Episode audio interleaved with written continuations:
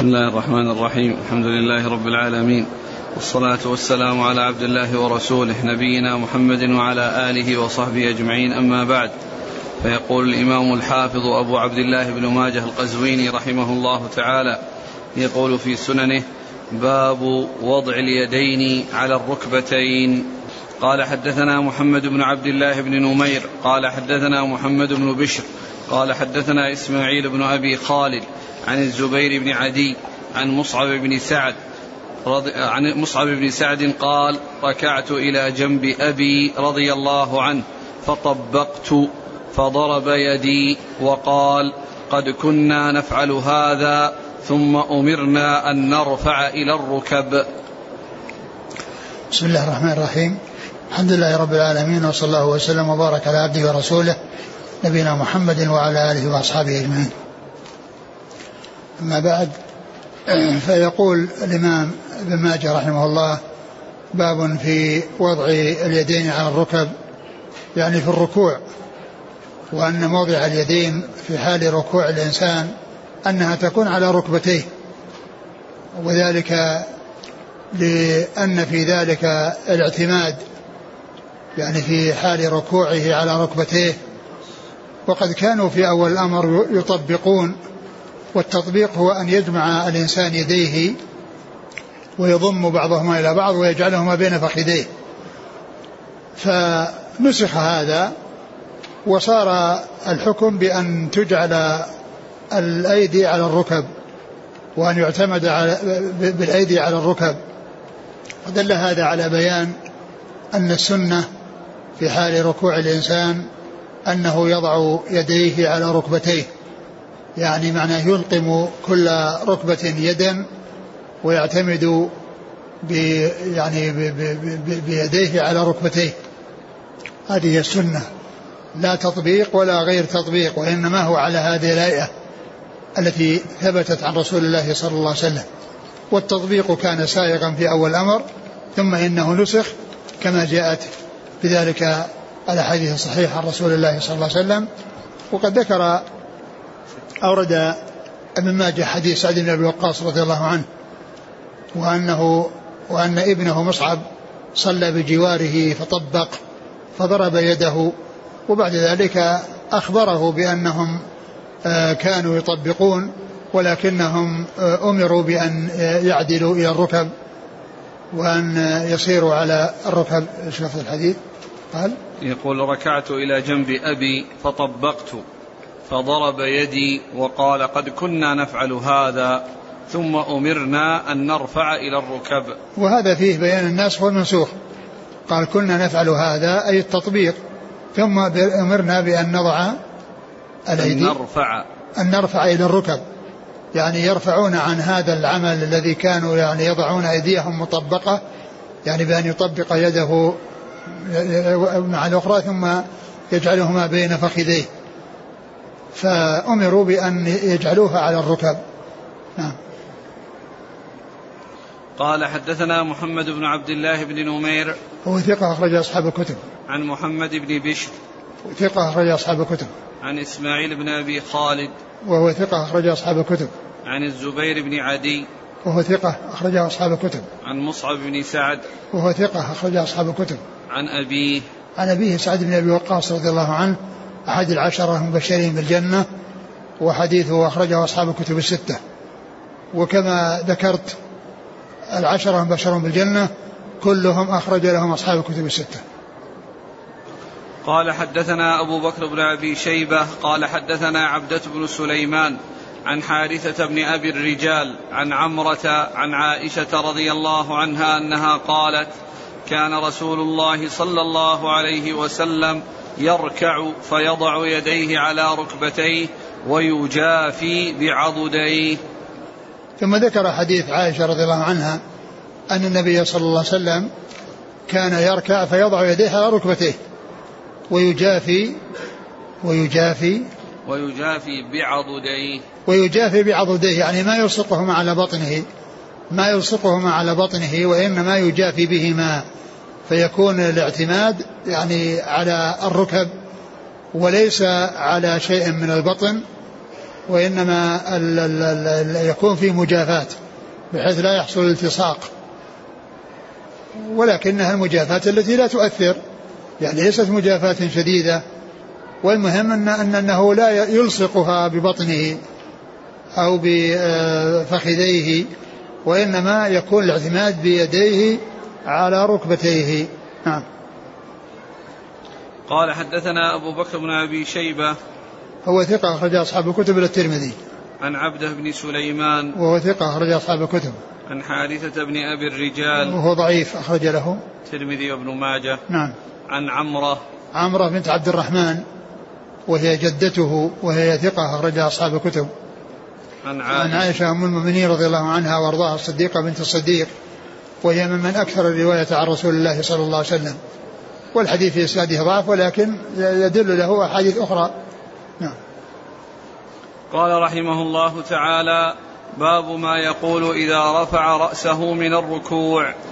قال حدثنا أبو مروان محمد بن عثمان العثماني ويعقوب بن حميد بن كاسب. قال حدثنا إبراهيم بن سعد عن ابن شهاب عن سعيد بن المسيب وأبي سلمة بن عبد الرحمن عن أبي هريرة رضي الله عنه أن رسول الله صلى الله عليه وسلم كان إذا قال سمع الله لمن حمده قال ربنا ولك الحمد.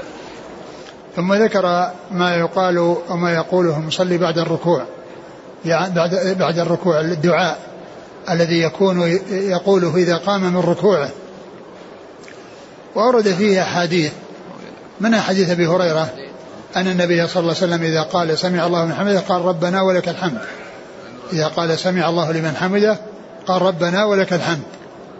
وهذا فيه آه الجمع بين التسميع والتحميد للإمام. ومثله المنفرد.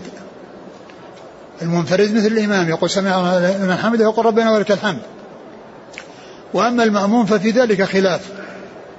جمهور أهل العلم على أنه لا يقول سمع الله لمن حمده وإنما يقول ربنا ولك الحمد.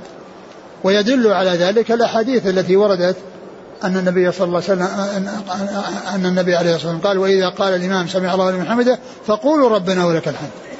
ما قال فقولوا سمع الله لمن حمده وإنما قال قولوا ربنا ولك الحمد. فإذا هذا هو الدليل على أن المأموم لا يسمع وإنما يحمد. لا يحصل منه التسميع وإنما يحصل منه التحميد. فيقول اللهم ربنا ولك الحمد أو ربنا ولك الحمد. وبعض أهل العلم قال إنه يقول سمع الله لمن حمده ويستدل على ذلك بعموم قوله صلى الله عليه وسلم صلوا كما رأيتموني يصلي وهو صلى الله عليه وسلم يقول سمع الله لمن حمده ويقول ربنا ولك الحمد. إذا المأموم يقول سمع الله لمن حمده. لكن القول الأول لا شك أنه صحيح لأن النبي صلى الله عليه وسلم بين التفاصيل وقال إذا كبر فكبروا وإذا ركع فاركعوا وإذا قال سمع الله لمن حمده فقولوا ربنا ولك الحمد. ما قال قولوا سمع الله لمن حمده وإنما قال قولوا ربنا ولك الحمد. وأما الحديث الذي آه، استدل به القائلون بالجمع بين التسميع والتحميد فإنه عام فيكون هذا مستثنى منه. يعني يقول صلوا كما رأيتموني يصلي افعلوا كما أفعل. ويستثنى من ذلك أن المأموم لا يقول سمع الله لمن حمده لأنه جاء في حديث آخر يبين أنه يقول ربنا ولك الحمد وما قال أنه يقول سمع الله لمن حمده. وهذا نظير إذا سمعتم النداء فقولوا مثل ما يقول المؤذن هذا لفظ عام. ومقتضاه أن الإنسان يقول حي على الصلاة حي على الفلاح. يعني لو لم يأتي شيء يخرج هذين اللفظين. وقد جاء تفصيل ذلك وبيانه بأنه إذا قال حي على الصلاة حي على الصلاة يقول لا حول ولا قوة إلا بالله. لأنه قال إذا قال كذا يقال كذا. ما يقال لا حول ولا ما يقال حي على الصلاة. وكذلك حي على الفلاح. إذا هذا مستثنى. يعني آه، كون آه، قول لا حول ولا قوة إلا بالله عند حي على الصلاة حي على الفلاح مستثنى من قوله إذا سمعتم النداء فقولوا مثل ما يقول المؤذن. فكذلك أيضا إذا آه، كون الإنسان يعني ما يقول سمع الله لمن حمده. مستثنى من قوله صلوا كما رأيتم نصلي ودليل الاستثناء أن النبي صلى الله عليه وسلم بين ذلك بقوله وإذا قال الإمام سمع الله لمن حمده فقولوا ربنا ولك الحمد. ثم أيضا ذكر هنا التحميد قال ربنا ولك الحمد.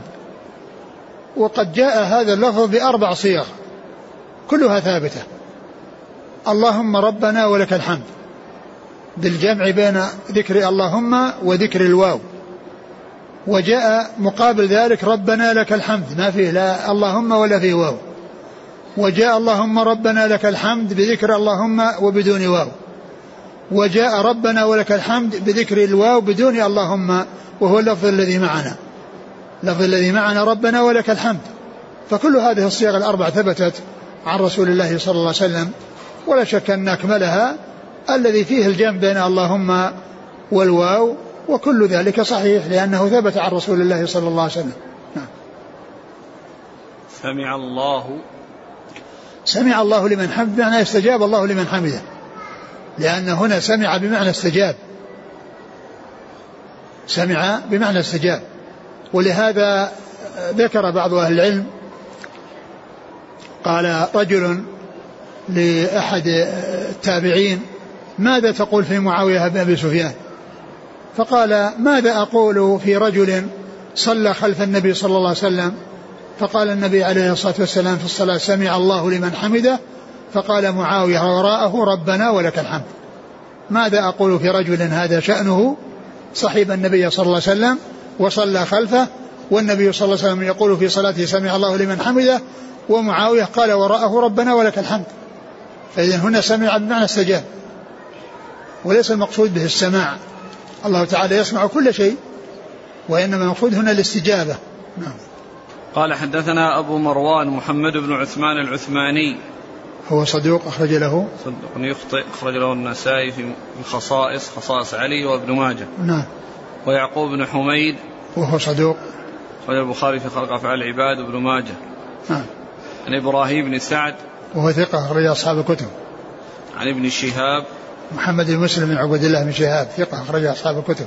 عن سعيد بن المسيب. وهو ثقة فقيه أحد فقهاء المدينة السبعة في عصر التابعين أخرج له أصحاب الكتب. وأبو سلمة بن عبد الرحمن بن عوف ثقة أخرج أصحاب الكتب. وهذان من الفقهاء فقهاء المدينة السبعة. أحدهما باتفاق والثاني فيه خلاف.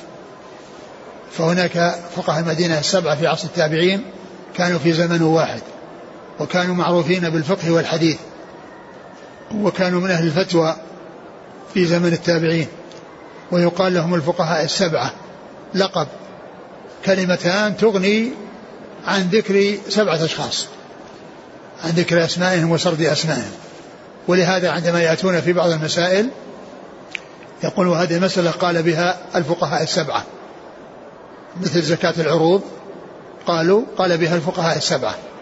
يعني الفقهاء السبعة تغني عن سعيد بن المسيب وسليمان بن يسار وعبد الله بن عبد الله بن عثمان بن مسعود وخارجة بن زيد وعروة بن الزبير والقاسم بن محمد والسابع أبو بكر بن عبد الرحمن بن الحارث بن هشام أو أبو, بك أبو, أبو, أبو سلمة بن عبد الرحمن بن عوف أو سالم بن عبد الله بن عمر. ستة متفق على عدهم الوقاية السبعة والسابع مختلف فيه. والسابع المختلف فيه يعني في على ثلاث أقوال. منهم من يقول السابع سالم بن عبد الله بن عمر ومنهم من يقول السابع أبو سلمة بن عبد الرحمن الذي معنا في الإسناد ومنهم من يقول أبو بكر بن عبد الرحمن ابن الحارث بن هشام ابن هشام. وابن القيم ذكر في أول كتابه إعلام الموقعين آه، المفتو ذكر المفتين من الصحابة والتابعين الذين عرفوا بالفتوى يعني مكثرين ومتوسطين ومقلين. ولما جاء في عصر التابعين وجاء عند المدينة ذكر من فقهائها الفقهاء السبعة. وذكر بيتين من الشعر البيت الثاني يشتمل علي على ذكرهم بأسمائهم والسابع فيهم أبو بكر بن عبد الرحمن بن الحارث بن هشام. فالبيتان هما إذا قيل من في العلم سبعة أبحر روايتهم ليست عن العلم خارجة فقل هم عبيد الله عروة قاسم سعيد أبو بكر سليمان خارجة. فهؤلاء سبعة. ذكرت أسماءهم في البيت الثاني والسابع منهم أبو بكر بن عبد الرحمن بن حارث بن هشام وهو أحد الأقوال الثلاثة. في السابع منهم. نعم. عن أبي هريرة. نعم. عن أبي هريرة. أبو هريرة عبد الرحمن بن صخر الدوسي رضي الله عنه وهو أكثر الصحابة حديثا. نسمع البعض يقول ربنا ولك الحمد والشكر. لا هذا غلط ليس له أساس. ما فيه يعني شيء ما نعلم ما نعلم شيء يدل عليه. الشكر هنا ما نعلم شيء يدل عليه وإنما ربنا ولك الحمد أو اللهم ربنا ولك الحمد. أما كلمة شكر ما نعلم يعني شيء يدل على ذكرها في هذا في هذا الموضع نعم. قال حدثنا هشام بن عمار قال حدثنا سفيان عن الزهري عن أنس بن مالك رضي الله عنه أن رسول الله صلى الله عليه وعلى آله وسلم قال إذا قال الإمام سمع الله لمن حمده فقولوا ربنا ولك الحمد. ثم ذكر هذا الحديث عن أنس. عن أنس رضي الله عنه النبي صلى الله عليه وسلم قال إذا قال الإمام سمع الله لمن حمده فقولوا ربنا ولك الحمد. وهذا يدل على أن السنة في حق المأموم التحميد وليس التسميع. ما قال إذا قال سمع الله لمن حمده فقولوا سمع الله لمن حمده. وإنما قال قولوا ربنا ولك الحمد. ودل هذا على أن المشروع في حق المأموم إنما هو التحميد دون التسميع. والتسميع إنما يكون للإمام والمنفرد. الإمام والمنفرد يجمعون بينهما. نعم. قال حدثنا هشام بن عمار صدوق خرجه البخاري وأصحاب السنن. عن سفيان بن عيينة ثقة خرج أصحاب الكتب. عن الزهري نعم. عن أنس بن مالك. عن أنس بن مالك رضي الله عنه خادم النبي عليه الصلاة والسلام هو أحد السبع المكثرين من حديثه وهذا الإسناد من الرباعيات التي هي من أعلى الأسانيد عند ابن ماجه.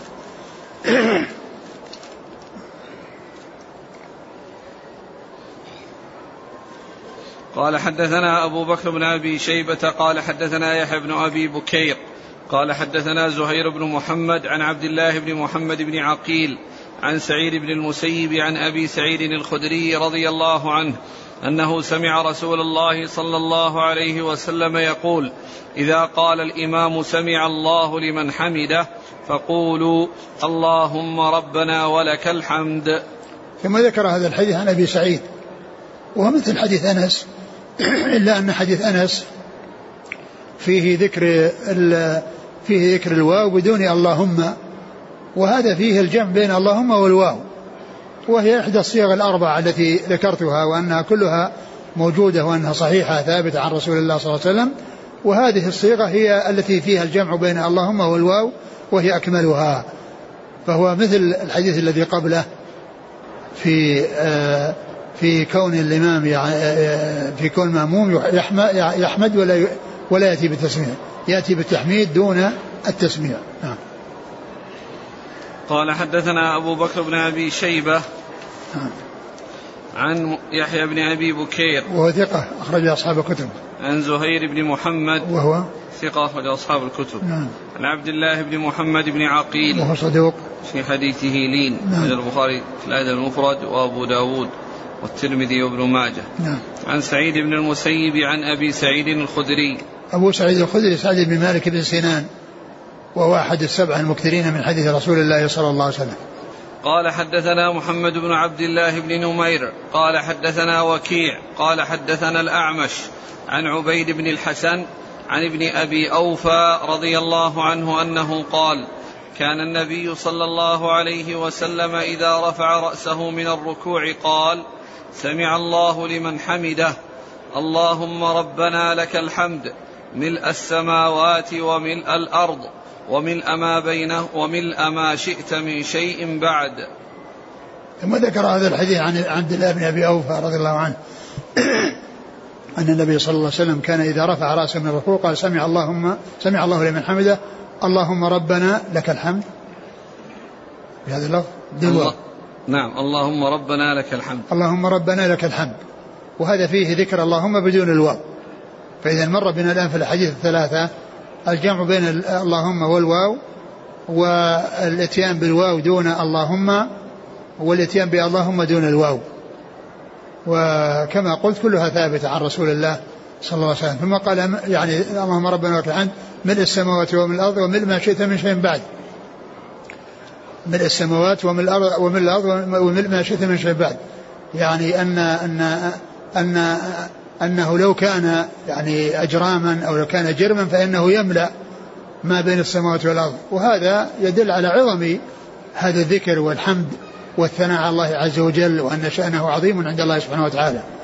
ربنا آه، ولك ملء السماوات وملء ما شئت من شيء بعد. لك اللهم ربنا لك الحمد ملء السماوات وملء الأرض وملء ما شئت من شيء بعد. نعم. قال حدثنا محمد بن عبد الله بن نمير. ثقة أخرج أصحاب الكتب. عن وكيع. ثقة أخرج أصحاب الكتب. عن الأعمش. سليمان بن مهران ثقة أخرج أصحاب الكتب. عن عبيد بن الحسن. وهو؟ ثقة أخرج له مسلم وأبو داود وابن ماجه. نعم. عن أب... عن ابن أبي أوفى. رضي الله عنه اخرج أصحاب الكتب. قال حدثنا إسماعيل بن موسى السدي قال حدثنا شريك عن أبي عمر قال سمعت أبا جحيفة رضي الله عنه يقول ذكرت الجدود عند رسول الله صلى الله عليه وسلم وهو في الصلاة فقال رجل جد فلان في الخير في الخيل. وقال آخر جد فلان في الإبل وقال آخر جد فلان في الغنم وقال آخر جد فلان في الرقيق. فلما قضى رسول الله صلى الله عليه وسلم صلاته ورفع رأسه من آخر الركعة قال اللهم ربنا لك الحمد ملء السماوات وملء الأرض وملء ما شئت من شيء بعد. اللهم لا مانع لما أعطيت ولا معطي لما منعت ولا ينفع ذا الجد منك الجد.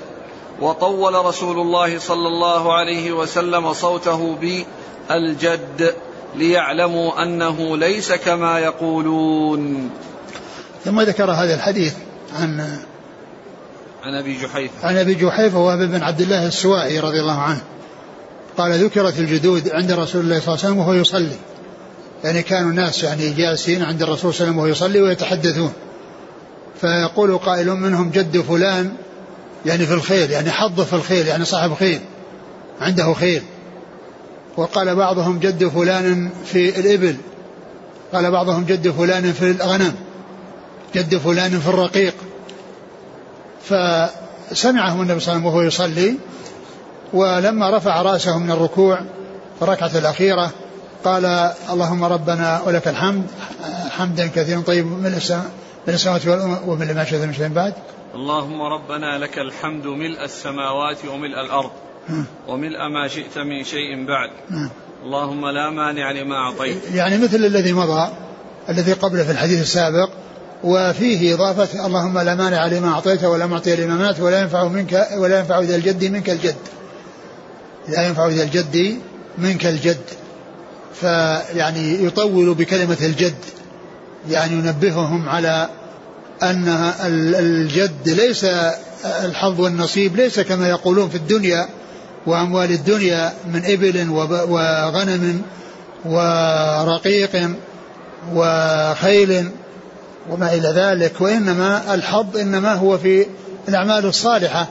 وتحصيل الأجر والثواب عند الله عز وجل. هذا هو الحظ العظيم. وهذا هو الحظ الذي آه، هو في الحقيقة آه، آه، يحرص عليه ويسعى للوصول إليه. وأما هذه الجدود التي هي الحظوظ الدنيوية فإن هذه ليست بشيء وإنما الحظ الصحيح والحظ الأوفر والحظ العظيم هو حظ الآخرة. والجد بمعنى الحظ والنصيب. الجد يأتي بمعنى الحظ والنصيب. وهو, وهو المقصود هنا. ولهذا قوله لا ينفع ذا الجد منك الجد يعني لا ينفع صاحب الحظ حظه عندك لأن مفعول مقدم على الفاعل. يعني لا ينفع يعني لا ينفع الحظ صاحبه عندك وإنما ينفعه العمل الصالح. فلا ولا ينفع ذا الجد منك الجد لا ينفع صاحب الحظ حظه عندك وإنما ينفعه العمل الصالح. قال الراوي أو قال يعني في الحديث أنه يطول بالجد يعني حتى يعلموا أن أن الأمر ليس كما يقولون. آه، الذكر موجود ثابت عن رسول الله صلى الله عليه وسلم في أحاديث صحيحة. لأن اللهم ربنا ولك الحمد. حمدا كثيرا طيبا مباركا فيه من السماوات والأرض ومن ما شئت من إلى الثناء والمجد. حق ما قال العبد وكلنا لك عبد لا مانع لما أعطيت ولا معطي لما ولا ينفع يده كل هذا ثابت عن رسول الله صلى الله عليه وسلم. فإذا الذي فيه ثابت وإنما القصة هي التي غير ثابتة لأن وجود فيها من هو ضعيف في الإسناد. ثم أيضا هذا من حيث الإسناد وأما من حيث المعنى فانها أيضا فيها نكارة. يعني كيف ناس عند الرسول صلى الله عليه وسلم يصلي؟ وهم يتحدثون في الدنيا. هذا يقول جد فلان كذا وجد جد فلان في الخير وجد فلان كذا. ثم أيضا كون النبي صلى الله عليه وسلم يستمع لهم ثم يقول في الصلاة يعني يرفع الجد أو يعني من أجل أن ينبههم. يعني فيه يعني فيه نكارة من حيث المتن وفيه ضعف من حيث الإسناد. وأما الدعاء فإنه صحيح وثابت عن رسول الله صلى الله عليه وسلم في غير هذا الحديث. قال حدثنا إسماعيل بن موسى السدي. هو صدوق أخرج له البخاري في خلق أفعال العباد وأبو داود والترمذي وابن ماجه. نعم. عن شريك. شريك بن عبد الله بن عبد الله النقاعي الكوفي صدوق أخرجه البخاري تعليقا ومسلم وأصحاب السنن عن أبي عمر. وهو مجهول أخرج له البخاري في المفرد وابن ماجه. أبو عمر المنبهي وهو مجهول أخرج له البخاري في المفرد وابن ماجه. نعم. عن أبي جحيفة. أبو جحيفة وهب بن عبد الله السوائي رضي الله عنه. أخرج له أصحاب الكتب الستة. وطول رسول الله صلى الله عليه وسلم صوته بالجد. نعم يعني إنه لما نطق بالجد يعني وهو ربنا ومن ما شئت من شيء ولا ينفع اذا الجد منك الجد ولا ينفع اذا الجد منك الجد. يعني يطول بها يعني يريد أن ينتبهوا وأن الحظ والنصيب إنما هو حظ الآخرة وليس حظ الدنيا.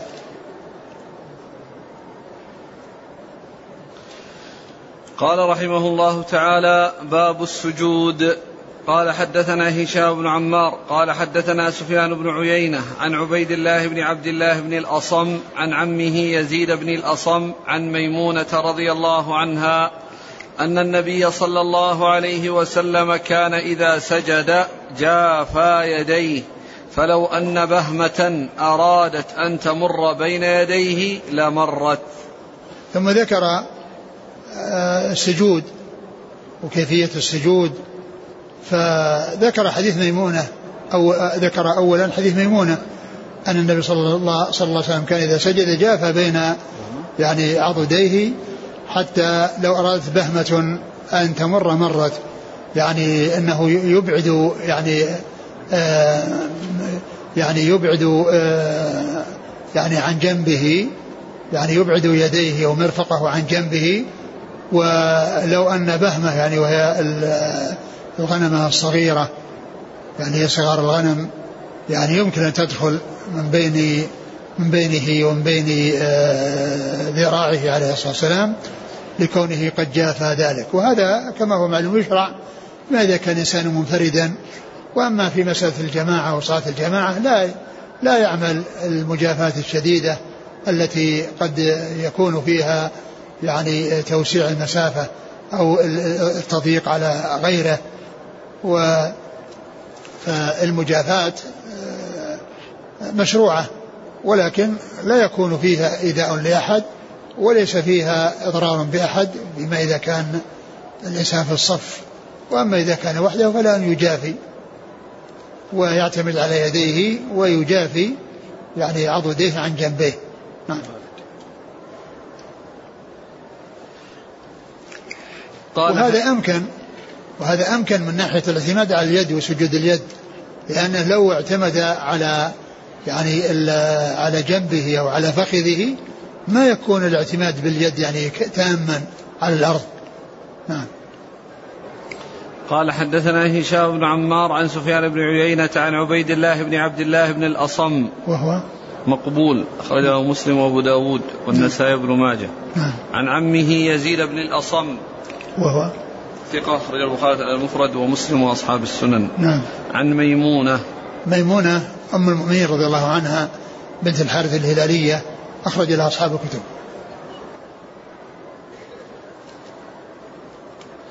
قال حدثنا أبو بكر بن أبي شيبة قال حدثنا وكيع عن داود بن قيس عن عبد الله بن عبيد الله بن أقرم الخزاعي عن أبيه رضي الله عنه أنه قال كنت مع أبي بالقاع من نمرة فمر بنا ركب فأناخوا بناحية الطريق فقال لي أبي كن في بهمك حتى آتي هؤلاء القوم فأسائلهم قال فخرج وجئت يعني دنوت. فإذا رسول الله صلى الله عليه وسلم فحضرت الصلاة فصليت معهم فكنت أنظر إلى عفرتي إبطي رسول الله صلى الله عليه وسلم كلما سجد. قال ابن ماجه الناس يقولون عبيد الله بن عبد الله. وقال أبو بكر بن أبي شيبة يقول الناس عبد الله بن عبيد الله. ثم ذكر هذا الحديث عن عبد الله بن أكرم. عن عبد الله بن أقرم رضي الله عنه أنه قال كان مع أبيه في مكان في نمرة وهي قرب عند عرفات فجاء قوم وجاء ركب فذهب أبوه وقال ابقي مع مع بهمك. فذهب ثم إن الابن لحق بهم لحق بأبيه ورأى وكان هؤلاء فيهم رسول الله صلى الله عليه وسلم. وحضرت الصلاة فلما صلى بهم عليه الصلاة والسلام كان يرى عفرة إبطيه آه، وهو ساجد. وذلك بسبب المجافاة يعني عفرة إبطيه يعني يرى بياض إبطيه ويرى الهيئة التي عليها إبطيه والعفرة قيل إنها الهيئة التي تشبه يعني تشبه التراب يعني مثل لون التراب يعني الحمرة التي آآ آه، آآ آه، تكون يعني آه، مشابهة للتراب فيكون يرى عفرة إبطيه عليه الصلاة والسلام بسبب المجافاة وهذا مثل الذي قبله يعني يدل على المجافاة يعني في مجافاة المصلي في سجوده. وأن النبي صلى الله عليه وسلم كان يجافي في سجوده حتى أنه يرى يرى إبطاه عليه الصلاة والسلام.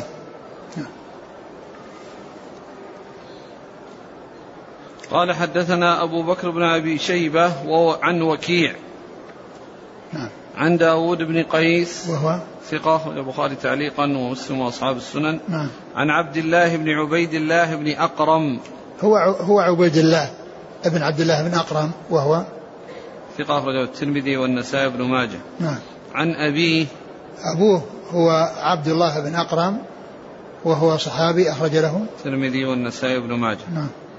قال ابن ماجه الناس يقولون عبيد الله بن عبد الله. وقال أبو بكر بن أبي شيبة يقول الناس عبد الله بن عبيد الله. يعني هو الحديث ساقه عن طريق أبي بكر بن أبي شيبة. ساقه عن طريق ابن شيبة وفيه أنه قال عبد الله بن عبيد الله مقلوب. والمعروف والمعروف عند الناس أنه عبيد الله بن عبد الله الصحابي عبد الله وابنه عبد عبيد الله. فإذا التابعي هو عبيد الله والصحابي هو عبد عبد الله. وأيضا أقرم الذي هو جده صحابي الذي هو الذي هو أبو عبد الله. كلهم صحابة لكن الرواية هي عن الإبن الذي هو عبد الله بن أقرم رضي الله تعالى عنهما. ف فال نعم. قال حدثنا محمد بن بشار قال حدثنا عبد الرحمن بن مهدي وصفوان بن عيسى وأبو داود. قالوا حدثنا داود بن قيس عن عبيد الله بن عبد الله بن أقرم عن أبيه عن النبي صلى الله عليه وسلم نحوه.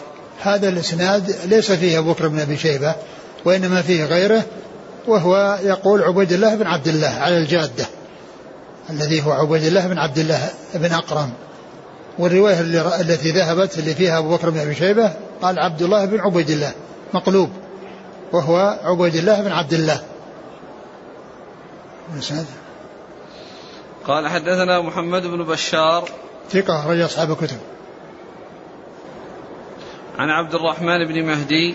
ثقة أخرج أصحاب الكتب. وصفوان بن عيسى. وهو؟ ثقة البخاري تعليقا ومسلم وأصحاب السنن. نعم. وأبو داود. وهو سليمان بن داود آه، سليمان بن داود أبو داود الطيالسي ثقة أخرجه البخاري تعليقا ومسلم وأصحاب السنن عن داود بن قيس عن عبيد الله بن عبد الله عن أبيه. نعم.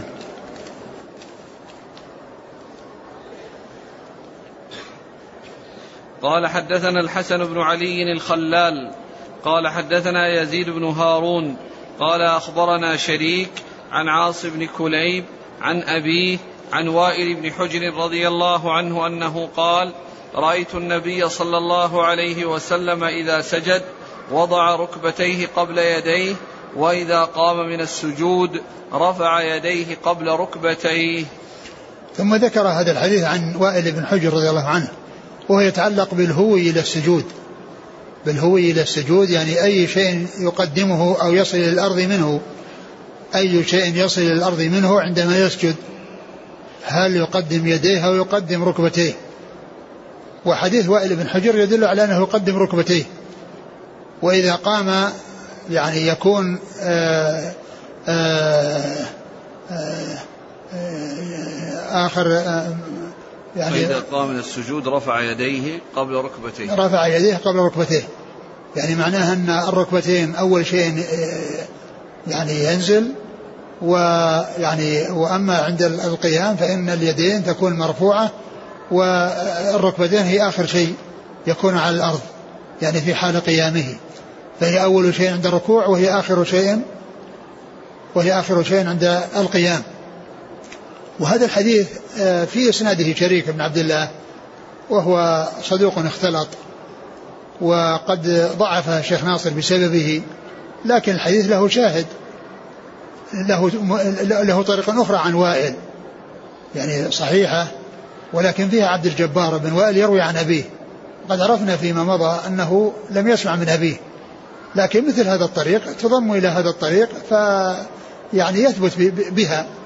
إذا جمع بين طريق الطريق اللي فيها شريك والطريقة التي فيها عبد الجبار بن وائل يضم بعضهما إلى بعض فيثبت الحديث. و وهذا هو القول عليه أكثر أهل العلم كما قد ذكر ذلك الترمذي. أكثر أهل العلم على تقديم الركبتين على اليدين. والقول الثاني أنها تقدم اليدان على الركبتين. والدليل على ذلك حديث أبي هريرة رضي الله عنه أن أن النبي صلى الله عليه وسلم قال آه لا يبرك إذا سجد فلا يبرك كما يبرك البعير وليضع يديه قبل ركبتيه وليضع يديه قبل ركبتيه. والحديث في إسناده آه عبد العزيز بن محمد الدراوردي وفيه كلام لكنه من رجال الصحيحين. فالحديث ثابت. فإذا هذا ثابت وهذا ثابت. هذا صحيح وهذا صحيح. وللإنسان أن يقدم يديه قبل ركبتيه أو ركبتيه قبل يديه. والأمر في ذلك واسع. وقد قال شيخ الإسلام ابن تيمية إن أن كل منهما جائز بإجماع العلماء وإنما الخلاف هل أفضل للأفضل أن تقدم الركبتان أو تقدم اليدان؟ إنما الخلاف في الأفضل. وإما في الجواز فإن كل منهما جائز بإجماع العلماء. فإذا الأمر في ذلك واسع ولكن الذي ينبغي أن آه، يتنبه له وهو ألا يحصل من الإنسان إذا سجد سواء قدم ركبتيه أو يديه أن يكون ذلك بشدة وقوة كما يحصل من البعير. فإن البعير إذا آه، برك يعني يكون لبروكه صوت. يكون لبروكه وصوله إلى الأرض صوت. فليس للإنسان يفعل مثل هذا الفعل من البعير وإنما يصل الأرض ب ب يعني بهدوء وب آه، دون أن يظهر صوت لنزوله إلى الأرض سواء قدم يديه أو قدم ركبتيه. نعم. قال حدثنا الحسن بن علي الخلال. هو الحلواني ثقة أخرج أصحاب الكتب إلا النسائي. عن يزيد بن هارون وهو الواسطي ثقة أخرج أصحاب الكتب. عن شريك عن عاصم بن كليب. عاصم بن كليب صدوق. أخرج البخاري تعليقا ومسلم وأصحاب السنن. وأبوه شو... شو... آه، أبوه آه، كليب بن شهاب. كليب بن شهاب. صدوق أخرج البخاري في رفع اليدين وأصحاب السنن. نعم. عن وائل بن حجر. وائل بن حجر رضي الله عنه أخرجه البخاري في جزء القراءة ومسلم وأصحاب السنن قال حدثنا بشر بن معاذ الضرير قال حدثنا أبو عوانة وحماد بن زيد عن عمرو بن دينار عن طاووس عن ابن عباس رضي الله عنهما عن النبي صلى الله عليه وسلم أنه قال أمرت أن أسجد على سبعة أعظم. ثم ذكر هذا الحديث عن عن ابن عباس رضي الله عنهما أن النبي صلى الله عليه وسلم قال أمرت أن أسجد على سبعة أعظم. وهذه السبعة الأعظم هي الجبهة ومعها الأنف واليدان والركبتان وأطراف القدمين. هذه سبعة. يكون الإنسان يسجد عليها ويمكنها من الأرض بحيث تصل إلى الأرض هذه السبعة. فلا يرفع شيئا منها بل كلها تصل إلى الأرض. وقول النبي صلى الله, صلى الله عليه وسلم أمرت. إذا قال النبي عليه الصلاة والسلام أمرت فالآمر له هو الله.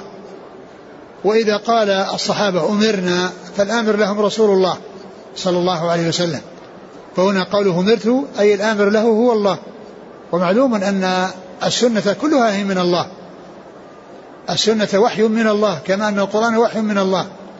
إلا أن القرآن وحي متعبد بتلاوته والعمل به والسنة متعبد بالعمل بها. وإلا فإنها من الله. الرسول صلى الله عليه وسلم لا يأتي بشيء من عنده. كما قال الله عز وجل وما ينطق عن الهوى إن هو إلا وحي يوحى. وما ينطق عن الهوى إن هو إلا وحي يوحى. قد جاءت الأحاديث الكثيرة الدالة على أن أن ما يأتي به الرسول صلى الله عليه وسلم أنه من عند الله وأنه ليس من عنده. فإذا الكتاب والسنة كلها من عند الله. كلها من عند الله وكلها يجب العمل بها. الكتاب والسنة يجب العمل بهما جميعا. أمرت أن أسجد على سبعة أعظم. وهما الجبهة ومعها الأنف. واليدان أي الكفان والركبتان وأطراف القدمين. ولهذا سميت المساجد أو الأماكن التي يصلى فيها مساجد لأن هيئة السجود هي التي يكون فيها استعمال الأرض أكثر. لأن المصلي وهو قائم ما فيه إلا رجليه على الأرض. رجليه وهو راكع ما فيه إلا رجليه على الأرض. ما ما استوعب من الأرض إلا مكان الرجلين وإذا كان جالسا يعني فيه الرجلين والركبتين وما بينهما. وأما في حال السجود فأعضاؤه أو سبعة من أعضائه كلها على الأرض. وأشرف شيء فيه الذي هو الوجه يضعه الأرض تعظيما لله عز وجل وخضوعا لله سبحانه وتعالى. ولهذا قيل لأماكن العبادة مساجد لأنها مكان السجود.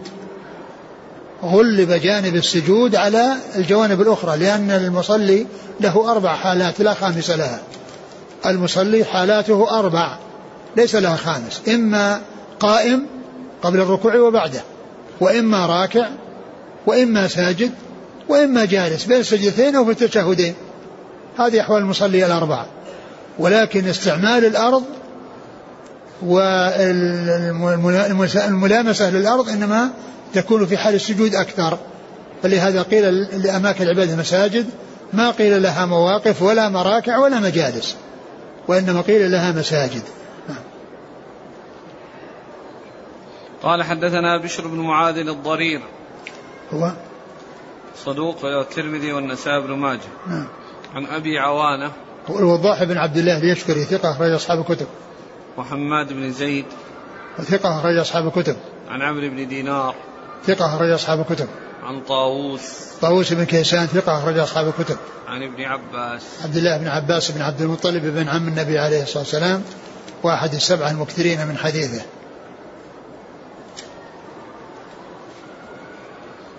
قال حدثنا هشام بن عمار قال حدثنا سفيان عن ابن طاووس عن أبيه عن ابن عباس رضي الله عنهما أنه قال قال رسول الله صلى الله عليه وسلم أمرت أن أسجد على سبع ولا أكف شعرا ولا ثوبا.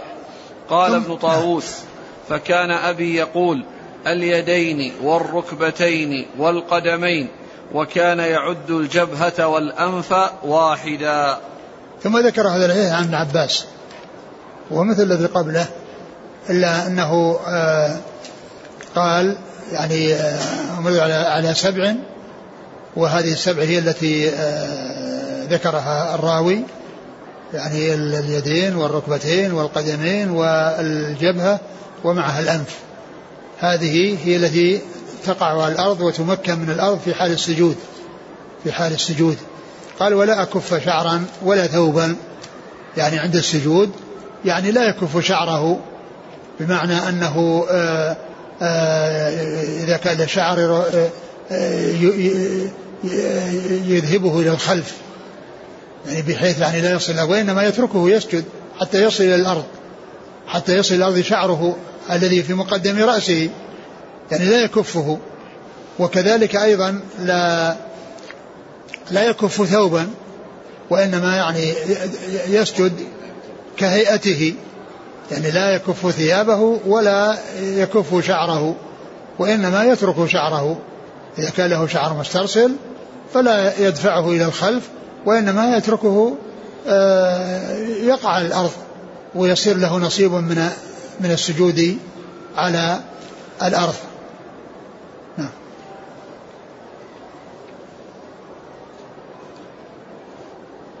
قال حدثنا هشام بن عمار عن سفيان عن ابن طاووس.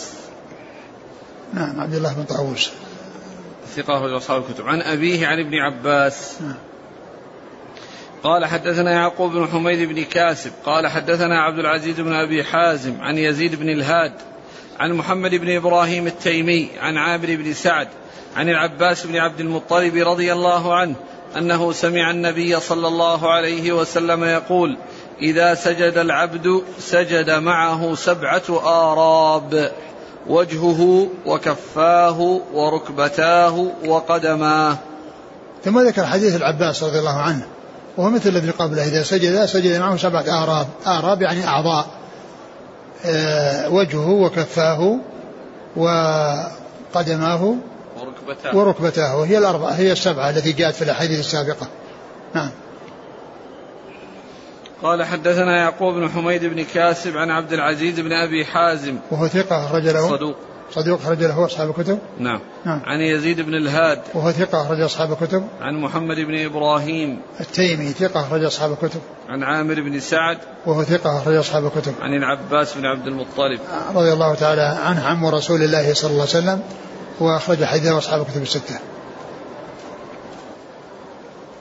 قال حدثنا أبو بكر بن أبي شيبة قال حدثنا وكيع قال حدثنا عباد بن راشد عن الحسن قال حدثنا أحمر رضي الله عنه صاحب رسول الله صلى الله عليه وسلم أنه قال إن كنا لنأوي لرسول الله صلى الله عليه وسلم مما يجافي بيديه عن جنبيه إذا سجد. وهذا أيضا يتعلق بالمجافاة في حال السجود. وقال يعني آه، أحمر صاحب رسول الله صلى الله عليه وسلم إنا لنأوي يعني نشفق عليه يعني مما يحصل منه من المجافاة بين عضديه في حال سجوده عليه الصلاة والسلام. وهو مثل الأحاديث السابقة في المجافاة وكلمة نأوي يعني نشفق عليه نشفق عليه من آه، فعله. نعم. قال حدثنا أبو بكر بن أبي شيبة عن وكيع عن عباد بن راشد. هو؟ صدوق له أوهام أخرج. البخاري وأبو داود والنسائي بن ماجه. نعم. عن الحسن. حسن بن أبي الحسن ثقة أخرج أصحاب الكتب. عن أحمر. رضي الله عنه أخرج له. أبو داود بن ماجه. نعم. يقول السائل ما الفرق بين المجافاة في الركوع والمجافاة في السجود؟ آه، كلها فيها مجافاة إلا أن إلا أن المجافاة في السجود يعني آه، تكون أكثر. وهذا كما هو معلوم إذا كان إذا كان يعني ليس في صف وأما إذا كان في صف فلا يجافي المجافاة التي يبعد فيها الناس عنه والتي فيها يضيق على الناس كلها فيها مجافاة آه. لكنه جاء يعني وصف السجود بهذه الأوصاف التي لو أن بهيمة بهمة أراد أن تمر مرت وأنه ترى عفرة أبطيه وأنهم كانوا يأوون له يعني يشفقون عليه من من شدة مجافاته. نعم. هل ورد دليل خاص بالنساء في عدم مجافاتهن في السجود؟ ما نعلم شيء يميز النساء النساء عن الرجال أو الرجال عن النساء في الصلاة. يعني الأصل هو التساوي. حتى يأتي دليل ولا نعلم دليل. الأصل هو التساوي بين الرجال والنساء في الأحكام. إلا أن يأتي دليل ولا نعلم دليلا يدل على ذلك. على شيء يخصها. نعم من سجد فوضع يعني جبهته دون أنفه هل صلاته صحيحة؟ آه الواجب هو هو هو, هو الاثنين. لكن هل تبطل صلاته أو أنه ما تصح صلاته؟ يعني اولا لا يجوز ان يتعمد. وأما من حصل منه ذلك غير متعمد فنرجو أن لا يقال ان لا يكون عليه بأس إذا كان حصل النسيان أو كذا ولا يعيد صلاته من أجل أن أنف ما وصل الأرض. وهذا الحكم في جميع الأعضاء مثلا جاء سؤال نعم الاعضاء الأعضاء لا بد منها لا بد أن تصل الأرض ولو أنها وصلت الأرض ورفعها يعني في بعض الوقت لا يؤثر المهم أن تصل الأرض أما إذا لم تصل الأرض ابدا يعني ما حصل وصولها الأرض فهذا لا تصح إذا كان المصلي مسبل الثياب كمثل من يلبس بنطلون أو سراويل طويلة نعم. فهل له أن يكفه فوق الكعبين أم يتركه مسبل؟ لا هو الواجب عليه الواجب عليه أن أنه لا يلبسه إلا فوق الكعبين. الواجب عليه ألا يلبسه إلا فوق الكعبين. يعني ما يعمل شيء تحت الكعبين. وإذا كان زائدا فإنه يثنيه يثنيه حتى يكون فوق الكعبين. إذا ما يعني استطاع أنه يقصه ولا يعني يلبس شيء فإنه يرفعه. ما دام أنه لابسه المهم أنه يرفعه. لا يجعله نازلا عن الكعبين. قال رحمه الله تعالى باب التسبيح في الركوع والسجود. قال حدثنا عمرو بن رافع البجلي قال حدثنا عبد الله عبد الله بن المبارك عن موسى بن أيوب الغافقي. قال سمعت عمي إياس بن عامر يقول سمعت عقبة بن عامر الج... سمعت عقبة بن عامر الجهني رضي الله عنه يقول لما نزلت فسبح باسم ربك العظيم قال لنا رسول الله صلى الله عليه وسلم اجعلوها في ركوعكم. فلما نزلت سبح اسم ربك الأعلى قال قال لنا رسول الله صلى الله عليه وسلم اجعلوها في سجودكم. ثم ذكر الدعاء في السجود وذكر هذا الحديث عن النبي صلى الله عليه وسلم أنه لما نزلت فسبح باسم ربك العظيم قال اجعلوها في سجودكم يعني يقولون سبحان ربي العظيم. ولما نزل سبح اسم ربك الأعلى قال اجعلوها في سجودكم. يعني سبحان ربي الأعلى. فهذا يدل على مشروعية يعني آه، ذكر التعظيم التسبيح والتعظيم في السجود والتسبيح ووصف الرب عز وجل بأنه الأعلى في حال السجود في الركوع آه، سبحان ربي العظيم وفي السجود سبحان ربي الأعلى.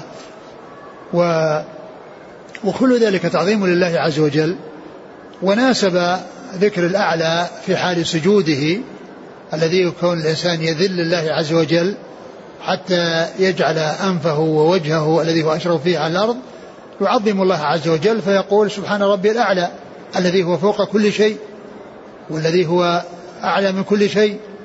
فناسب أن يكون في حال الخضوع والذل الذي هو أكثر وأشد وإن كان الركوع في خضوع لله وذل والسجود في خضوع لكن ذاك أكثر لأنه يعثر وجهه بالتراب.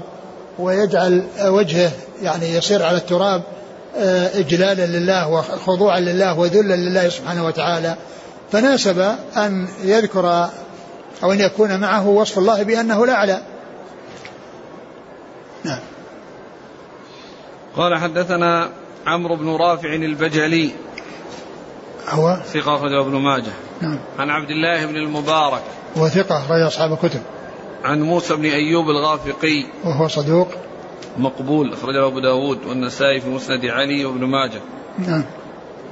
عن عمه إياس بن عامر. وهو؟ صدوق رجل أبو داود والنسائي في مسند علي وابن ماجه.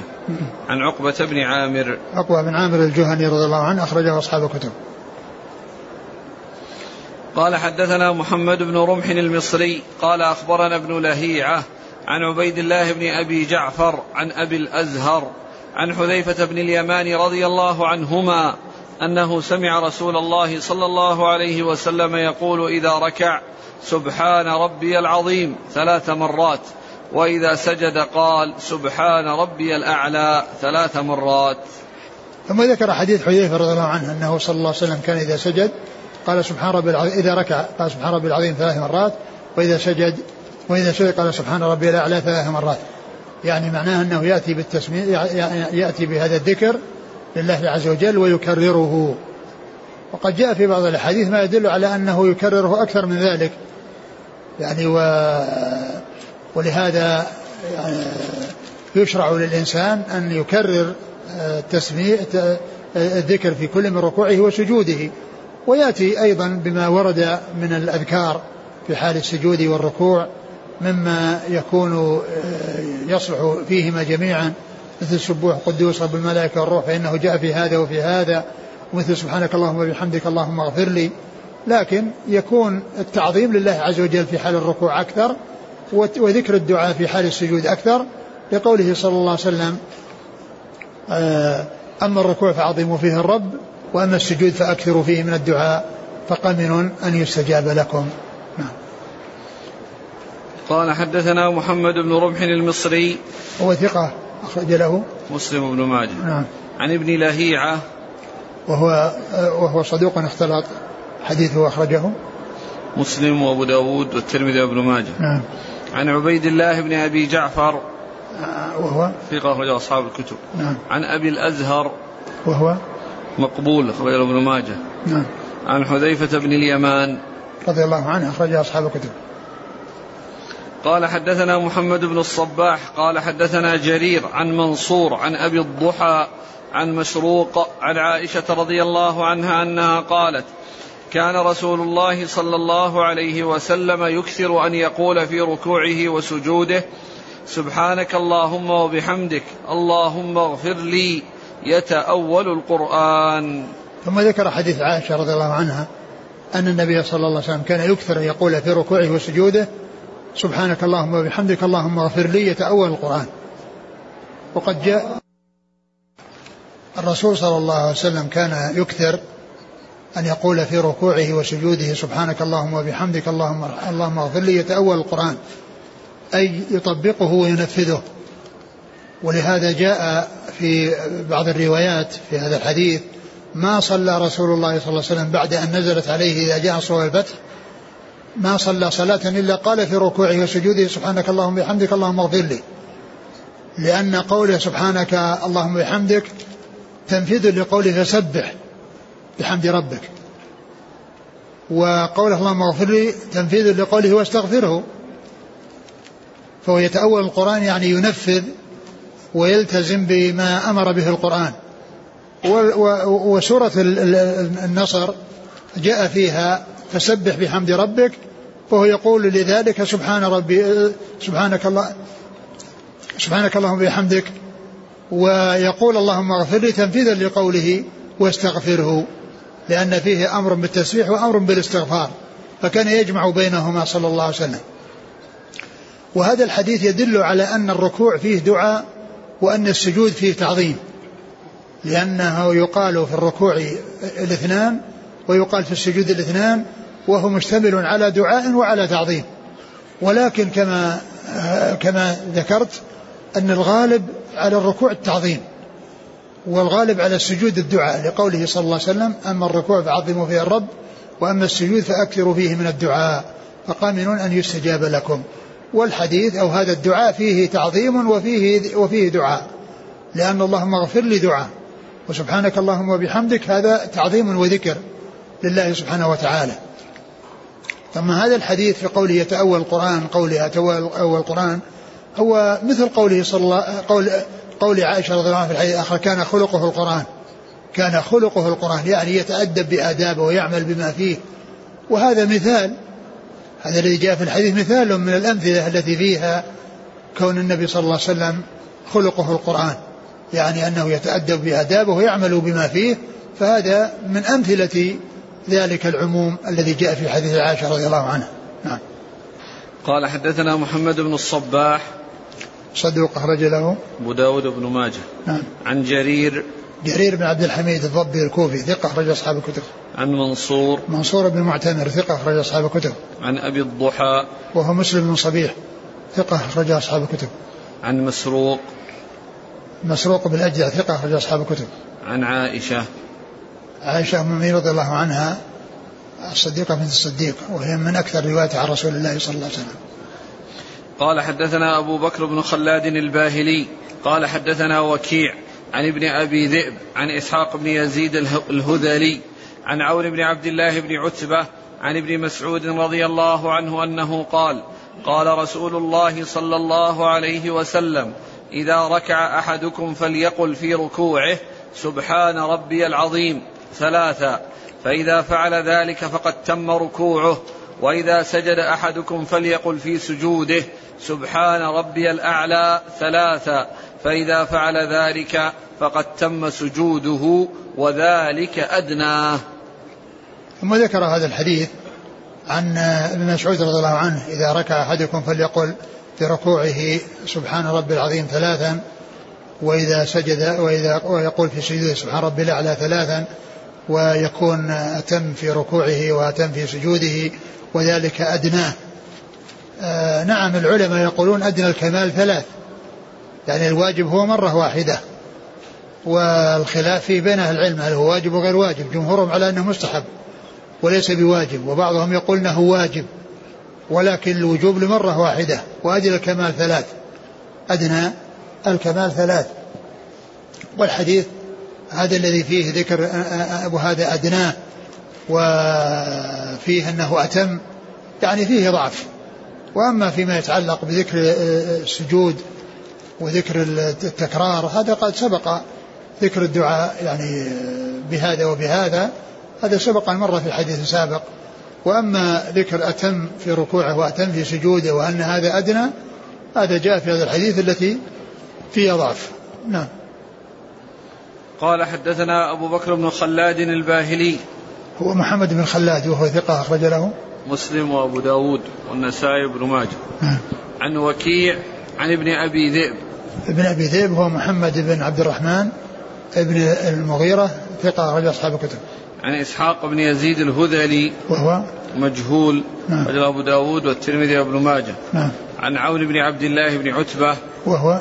ثقة أخرجه مسلم وأصحاب السنن. نعم. عن ابن مسعود. عن ابن مسعود قيل إنه لم يلقى أن عون هذا لم يلقى فيكون في علتان علة الانقطاع وعلة الجهالة في أحد رواته. نعم. قال رحمه الله تعالى باب الاعتدال في السجود. والله تعالى أعلم وصلى الله وسلم وبارك على عبده ورسوله نبينا محمد وعلى آله وأصحابه أجمعين.